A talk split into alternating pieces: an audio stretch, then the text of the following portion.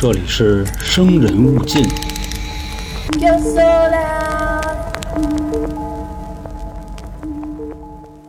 大家好，欢迎收听由春点为您带来的《生人勿近》，我是老航。今天给您带来的这期节目呢，咱们还是说的案件啊，但是咱们要说的这个案子，也就是这个系列的完结篇了。因为啊，这就是日本十大变态案件的第十个。说完了这个呢，我就得想想咱们下一个系列啊启用什么了。我记着原先跟大家开过玩笑啊，就说过什么老挝十大奇案啊，什么越南十大奇案啊，柬埔寨十大奇案啊。当然这玩意儿它没有啊，就那么屁大点地方啊，确实是有案子。但你要说它奇，估计是够呛。另外这个奇啊，它也凑不出来十个。所以说呢，就在这个系列的交替阶段啊，如果您各位有什么好的推荐，欢迎关注 A 公号啊，春点，春点就是汉字啊，春天的春，字典的典，春点。然后进群呢，可以找我和老黄，把您的想法告诉我们。如果您的建议比较有意思啊，咱们也可以聊。另外啊，本月的特别节目已经上线了，在微信里边也可以找到。好这口的朋友啊，可以听起来了。那懂的都懂，说的反正都是电视台不让播的。你像咱们今天要说的这个案子啊，其实我的本意我不太想说，为啥呢？因为生人勿近啊，做了这么多期节目，不管是我讲案子，还是之前老黄讲案子，我们都没碰过悬案，因为这类题材啊，它不好做。给大家讲故事啊，其实很容易，但是呢，要是让大家听的比较有意思，最好啊，还是有一个结局。毕竟啊，我们所有人都希望看到出的这个事儿啊可以被解决，不是说你拿点资料啊，你过来一说，你说那样的谁不会讲？也是啊，因为这样的缘故，一直就没碰悬案。但没办法，这日本十大变态案件里边啊，它就有一个悬案，我也不能自作主张，我给你们换一个，是吧？要不你们有人就该挑我了。说做系列啊，咱们就做系列。那咱们这个系列呢，就以这样的一个悬案作为结束。我呢，也是尽可能的啊还原当时的现场。毕竟啊，朋友们觉着我这个人代入能力还是可以的啊。那咱们就直接来。时间呢是一九八八年，在日本的名古屋啊，有这么一对夫妻，过着还算比较幸福的生活，并且啊，这个妻子已经怀有十个月的身孕了。外加上现在啊，已经超过预产期一个多礼拜了啊，还没生呢。当时呢是三月十八号晚上六点多，快七点了。这位丈夫呢往家里打了一个电话，因为自己的妻子啊已经超过预产期了，所以呢每隔几个小时，这个在外边打工的丈夫就要打个电话问问情况。如果啊有什么异常，这位丈夫就得赶紧往家跑。不过他这种做法啊还是非常危险的。那你说能有什么异常啊？啊，那无非就是没扛住，那咔一下就生家里了呗。那他妻子可能就不是普通人了啊，那就是一悍妇了。就这个电话一打出去啊，就没人接，这哥们一下就慌了。哎呦，是不是出事儿了？赶紧啊，就跟他领导请假，那意思我媳妇儿可能要生了啊，我得回家送她去趟医院。不过这块咱有什么说什么啊？这个日本人啊，他说话的方式，往好听了说叫讲文明、懂礼貌。往不好听了说啊，他就是废话多。就这事儿啊，搁咱们说啊，就是我媳妇儿跟家要生了，我得赶紧回去啊，走了啊，拜拜，这不就完了吗？这搁日本人他怎么说呀？啊，先是站起来走到领导那儿啊，不好意思啊，死敌马赛啊，I'm sorry，非常抱歉啊，打扰您勤恳的工作，感谢一直以来啊，这个贵公司对我的一个肯定啊，我现在得向您汇报一个情况，这个事儿啊是这么个事儿啊，我的情况您也知道啊，我结婚好几年了，现在我媳妇儿就怀孕十个多月，快生了。随时都有可能有危险啊！每天呢，我也是每隔几个小时都会给家里打一个电话。这不过刚才我打了一电话啊，他没人接，我怀疑我媳妇儿跟家可能是不合适了，所以呢，我得跟您告个假，我赶紧回去。也是感谢您啊，听完我跟这嘚不嘚嘚不嘚啊，说这么半天，这领导就说：“哦哦哦，我明白了，明白了。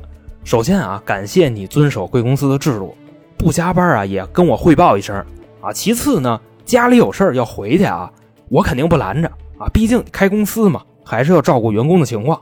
所以说你去吧，有什么需要帮忙的你就说啊，别不好意思。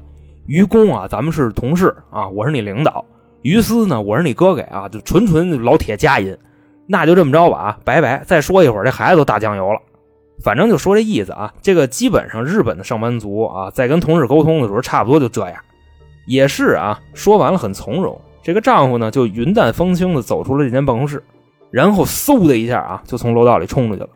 到了马路边呢，打了一辆车，直接就奔自己家里走。一路无书啊。当时呢，他到家的时候差不多已经是七点半了。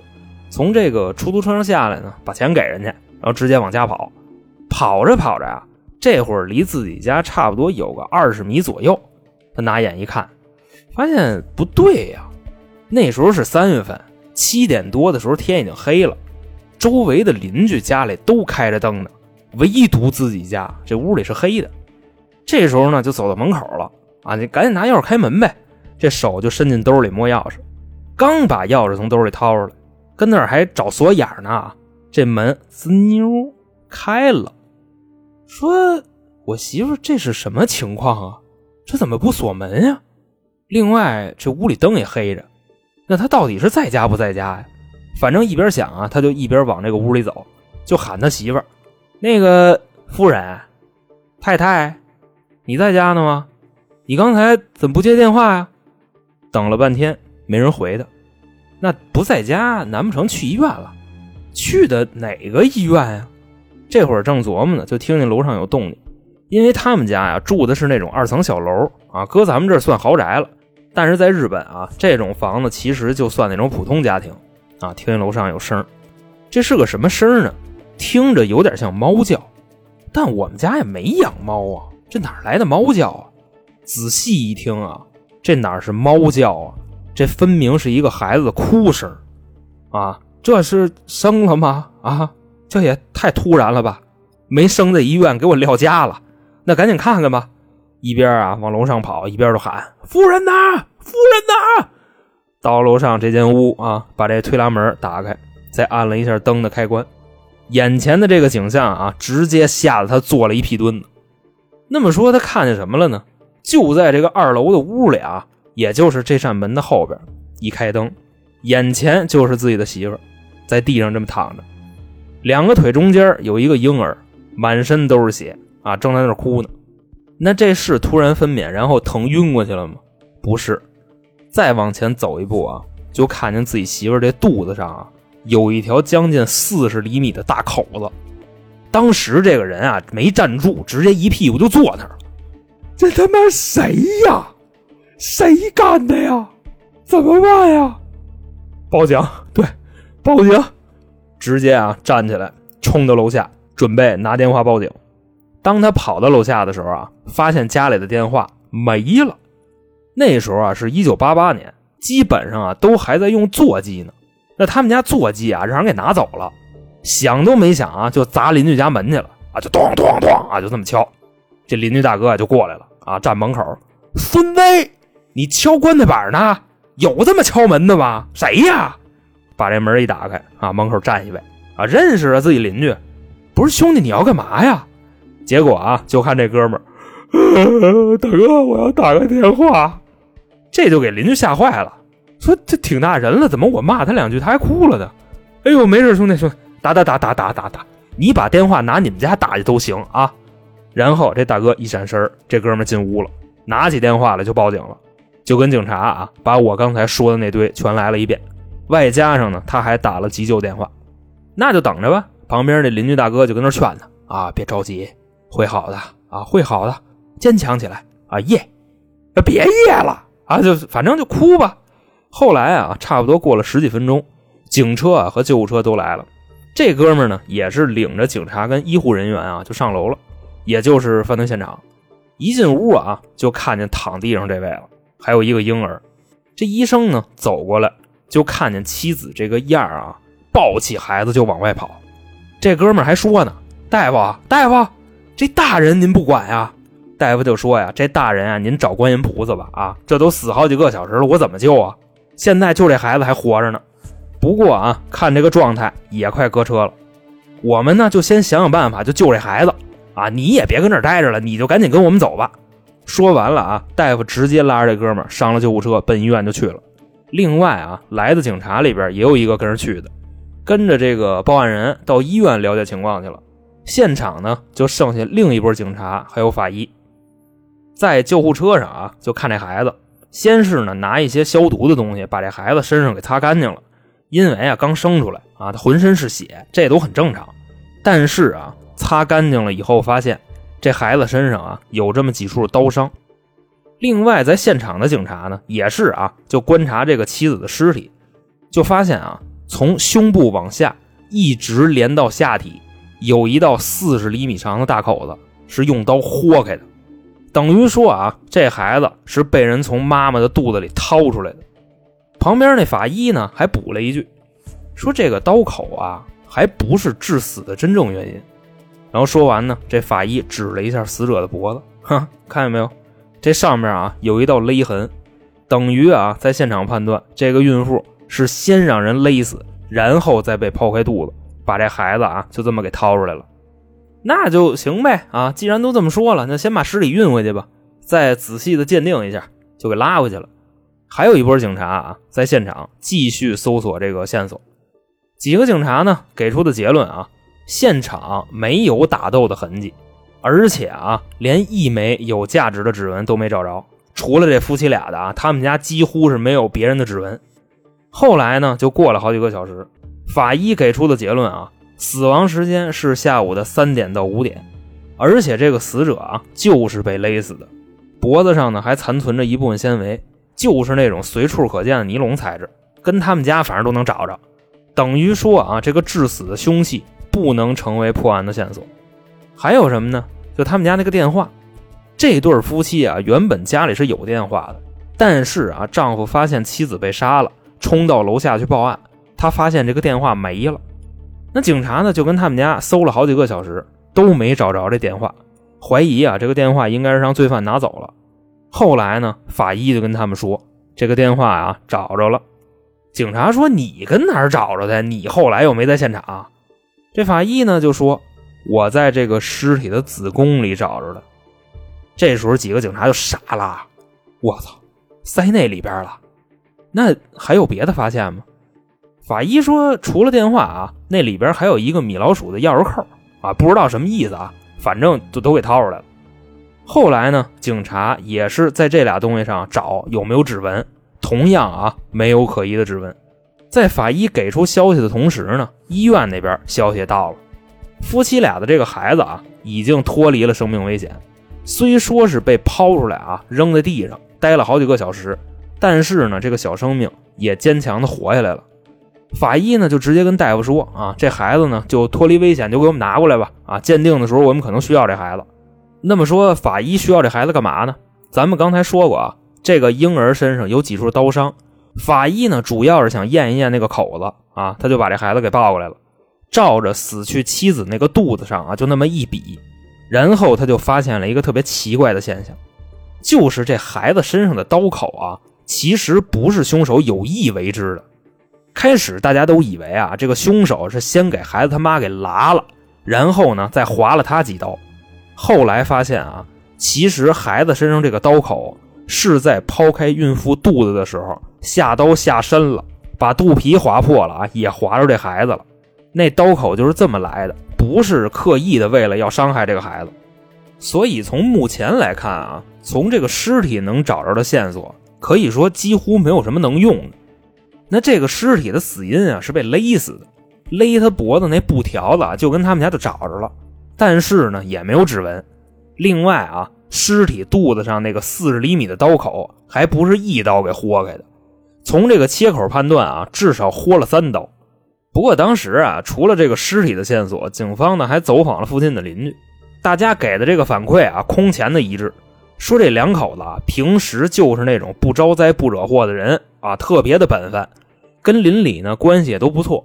还说啊，不光是邻居那得来的反馈啊，你就调查这两口子关系网啊，就找不出来谁跟他们有过节。你说这叫什么玩意儿啊？这线索反正一下又断了。就在这个时候啊，来了一位邻居。给警察反映了一个线索，说在当天呀，就是这个妻子死去的那天下午三点的时候，他们家呢来过一个陌生的女性，啊，之前从来没见过这个人，就描述了一下这个人大概的一个容貌，有个一米五的个头，穿了一身棕色的衣服，啊，戴了一个棕色的帽子，跟那个松鼠站起来似的，走道呢还特别那八字啊，都不是有点那八字啊，他是走道往里拐着走，你就跟他前面放一足球啊。正常人碰上这球都是往前轱辘，他那不是，他要是碰着了，反正不是往左轱辘就是往右轱辘，就形容这人那八字的一个状态。但不是说这位女性就是杀人的凶手啊，因为也有其他的邻居看见，就是死者在三点的时候挺着个大肚子送这位女性出的门，等于说呢，他就是来过啊，并没有什么作案嫌疑。那基本上呢，根据邻居的描述啊，没过多长时间就找着这女的了啊，走道就那么过来的，就往里趟着走。他就跟警察说呀，自己是这个被害人的同事，说是同事啊，其实就是那种纯纯家音。啊，那什么叫纯纯佳音呢？啊，因为在这个日本啊，很多女性是不上班的啊，因为国情如此，男主外女主内啊。那你说要是天天跟家待着，那是不是就得开发点业务？什么刷个单呢，刷个赞啊，反正就类似于这东西。所以这位妻子她干嘛呢？其实啊，就是早期那种传销，不是非得给一帮人圈屋里让他们喊口号啊。其实除了杀熟还是有钱挣的，就是呢，我卖一产品，然后我找我上家拿货。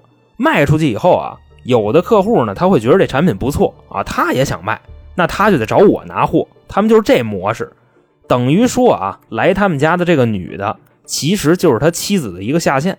那天啊，就是拿货来了，是下午三点整从他们家走的。这个妻子呢，还亲自的出门相送，陪着他走了将近二十米，然后啊，就自己那个小碎步又挪回去了。至于有没有凶手的线索，他也不知道。另外说啊，这位来访的女性后边有充分的不在场证明，等于说她的这个嫌疑直接就被排除了。反正当时这线索就这么点儿查案子的时候呢，给那警察给逼的啊，连这丈夫都查了一溜够。不过这也符合常理啊，因为这妻子死了，第一嫌疑人一般就都是丈夫啊，必须要查一遍。但是呢，她这个丈夫啊，在当天有非常有力的证据，就是不在场证明，她公司里边的同事呢都可以作证。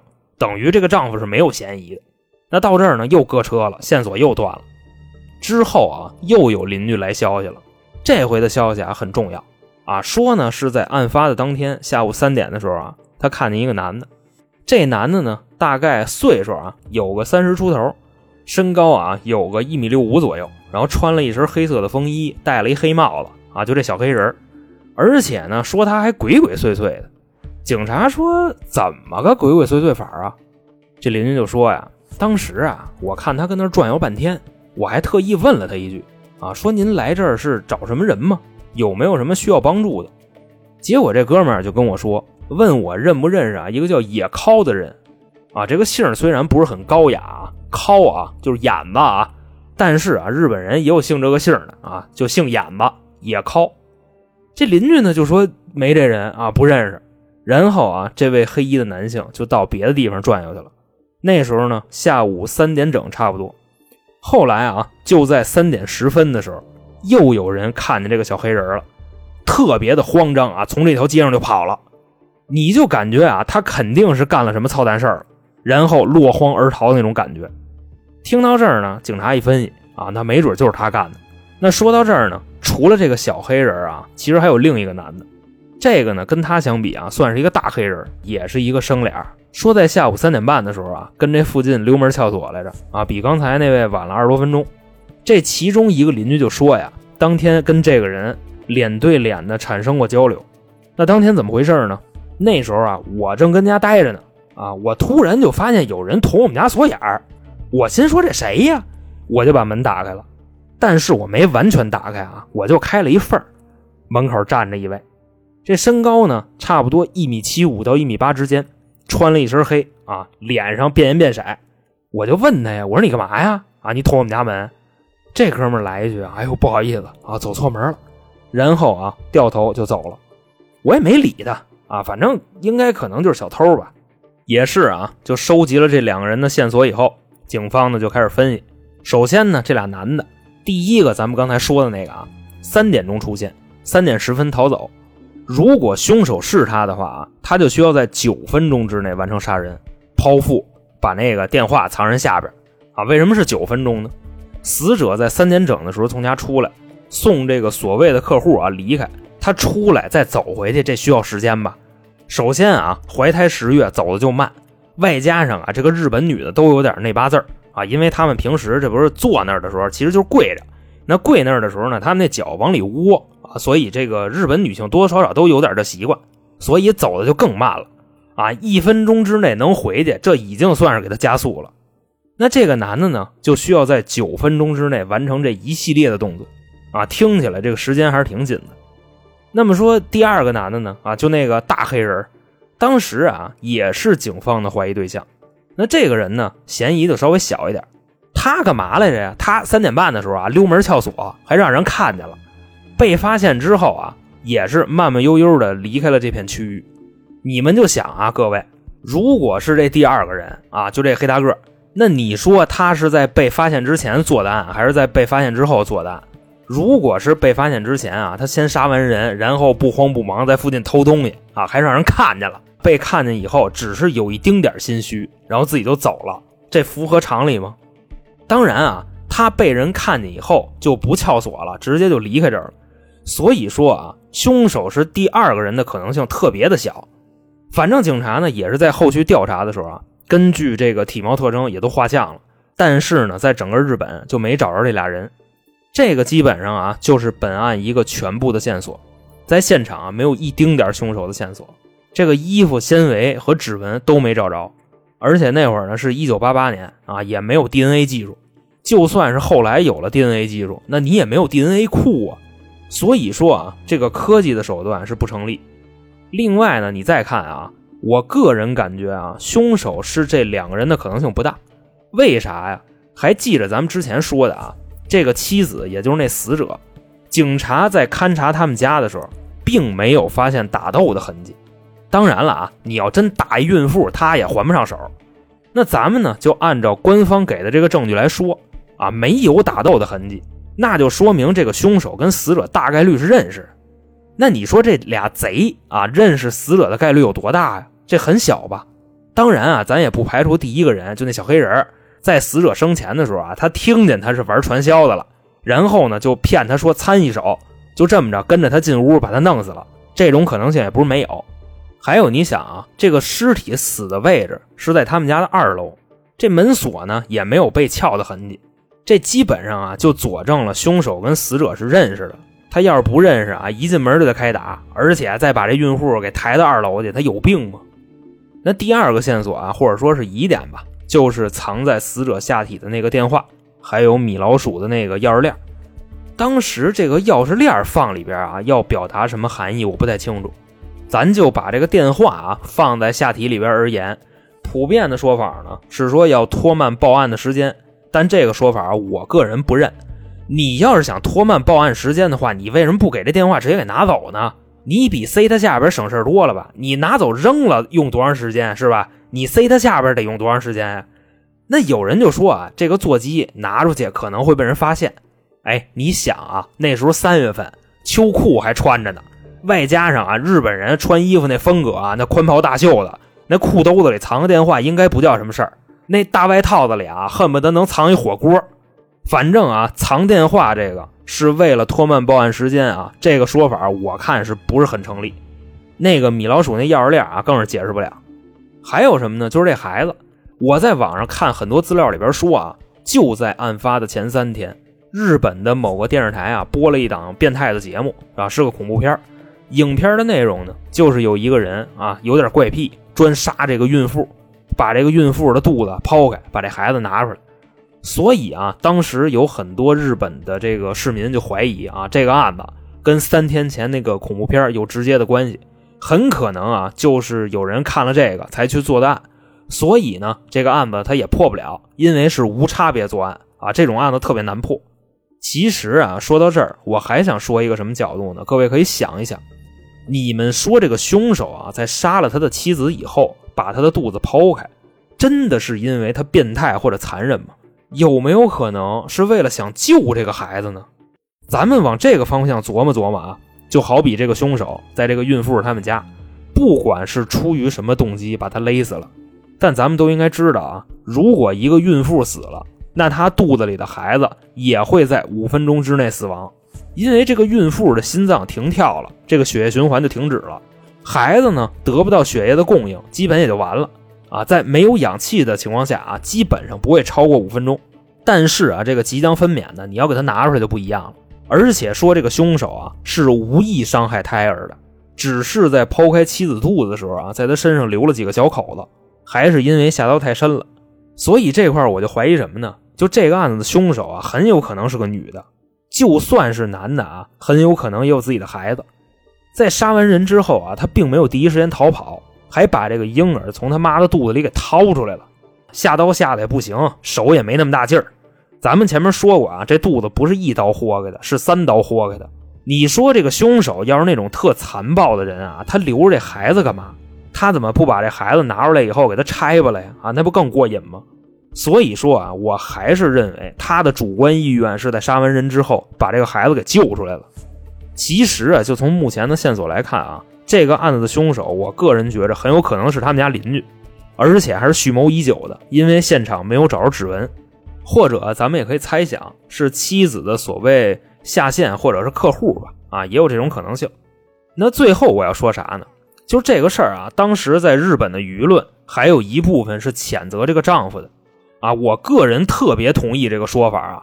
哎，您媳妇儿超出预产期一个多礼拜了，你让她自个儿在家待着啊？你是孤儿吗？你上班去，你爹妈就不能来照顾她一下？你这上班去，你就不能给她请个保姆？另外说啊，这哥们儿从公司出来的时候，还跟领导告了个假。你说啊，就是一个基层员工啊，挣一糊口的饭钱，媳妇儿跟自己家快生了，你给他一人扔家里边啊？我是不太清楚这哥们儿这脑回路是什么样的，也三十多岁人了，这事儿想不明白。反正啊，这哥们儿也是啊，后来迫于这个舆论的压力，带着自己的孩子移民美国了啊，日本没法待了，铺天盖地的就报道这个事儿。他呢也是会觉着啊，给这个孩子的成长带来一定的影响啊，这个也都没什么毛病。但现在啊，这个事儿被列为日本十大变态案件里边唯一的一个悬案啊，这事儿连我和我的听众们都知道。那当事人就是当年死去母亲的那个婴儿，那他能不知道吗？你说啊，他要问他自己的父亲啊，我妈当年是怎么死的？他爸怎么跟他说呢？啊，因为你妈当年怀你的时候，我给你妈一人争家，我班儿逼去了啊。然后我回家的时候，你妈让人给弄死了。你呢是被这个凶手从你妈妈的肚子里边把你给掏出来了啊，要不你也就死了啊。你说这像话吗？所以说到这儿啊，我觉得这个案子它有两个凶手，一个就是下刀那位啊，这个是未知的；还有一个就是这个案件里边的丈夫，他也是凶手之一。如果说啊，他能在家陪着点或者让他的妻子提前住院，那就没有这事儿了。当然啊，这也是马后炮的话啊，知道尿炕还睡筛子呢。咱就说这孩子啊，一九八八年三月十八号出生，他生日那天同样是他母亲的忌日。那后来这个案子呢，经过了十多年的调查，日本的警方呢也是出动了将近四万名警力，最终啊也是没有一个结果。到了二零零三年的三月十八号，这个案子整整十五年，已经啊过了追诉期了，等于说这件事儿啊，他就成了一个永远的谜了。那当年呢，那个苦命的婴儿也不太可能啊见证杀死他母亲的凶手受到审判了，而这个杀死他母亲的凶手啊，还是他带引号的救命恩人。所以你们就说这事儿有多葛啊？这对于当事人来讲，这有多恶心？也是希望啊，这个人能够带着他母亲的意志，或者说是遗志，坚强的走下去。以上说完这个事儿啊，我就琢磨，咱们跟他一比啊，都算是幸运的，至少咱们谁也没摊上过这么没屁眼的事儿啊，也没摊上过这么没屁眼的家长。我们的父母呢，也都是在我们出生的那一刻伴随着我们成长，尽管他们现在啊，一天一天在变老，一天一天的呢在变笨，一天一天的啊不再是你心里的英雄。但咱们都明白啊，现在咱们是他们的英雄，但是啊，这个故事里边苦命的这个婴儿，他是没有这样的机会。我想啊，他现在对于他的母亲好好的活下去，就是最完美的一个结局。反正最后呢，我觉着用王菲的几句歌词啊，放在这儿就特别合适。我将爱你所爱的人间，愿你所愿的笑颜。你曾苦过我的甜，我愿活成你的愿。随着这个案件的结束呢，咱们日本十大变态案件啊也算是完结了。这也是啊继香港十大奇案之后一个新的系列，就这么着啊给各位说完了。咱们在这儿呢盘点一下啊，算是做一下最后的总结。日本十大变态案件啊，这个排名不分先后啊：一、北九州监禁杀人案；二、福田孝行杀人案；三、灵濑水泥藏尸案；四、秋叶原无差别杀人事件；五、奇遇爱犬家连环杀人案；六、酒鬼蔷薇圣斗事件；七、佐世保小学生杀人案；八、食人魔佐川一正；九、名古屋情侣被杀事件；十、名古屋孕妇被害案件。一共十个，九个结案的，一个悬案。成年人的呢三个，少年犯的有六个，还有一个啊，就是这悬案，凶手是否成年不知道。在这儿呢，就全部为您讲述完毕。在节目的最后呢，跟大家介绍一下近期台里的情况啊，因为有很多新朋友不了解我们。目前呢，我们有三张专辑，除了您现在听的这个啊，还有两个其他的，也是咱们台的原班人马。一个叫三角铁，主要分享一些我们在生活中有意思的经历。另外呢，还会经常请一些嘉宾啊，擅长特殊领域的，比方说男女情感啊、风水算命啊、孩子不孝啊、爹妈胡闹啊，大概就这类题材。还有一个呢，叫开卷无益，说的呀，主要是我们看完一些名著，产生了好多歪七扭八的想法，绝不是一板一眼的点评啊，更像是趣味的解读。所以喜欢我们的朋友呢，建议各位三张专辑也都听一听。另外呢，如果您希望跟我们互动啊、投稿啊、跟主播聊天啊，再或者说收听下架的节目，欢迎关注微信公众号“春点”啊，就是汉字啊，春天的春，字典的典，春点。这里边啊有进群的方式和一些下架的节目。那行，今天就这么着，我是老航，我们下期再见。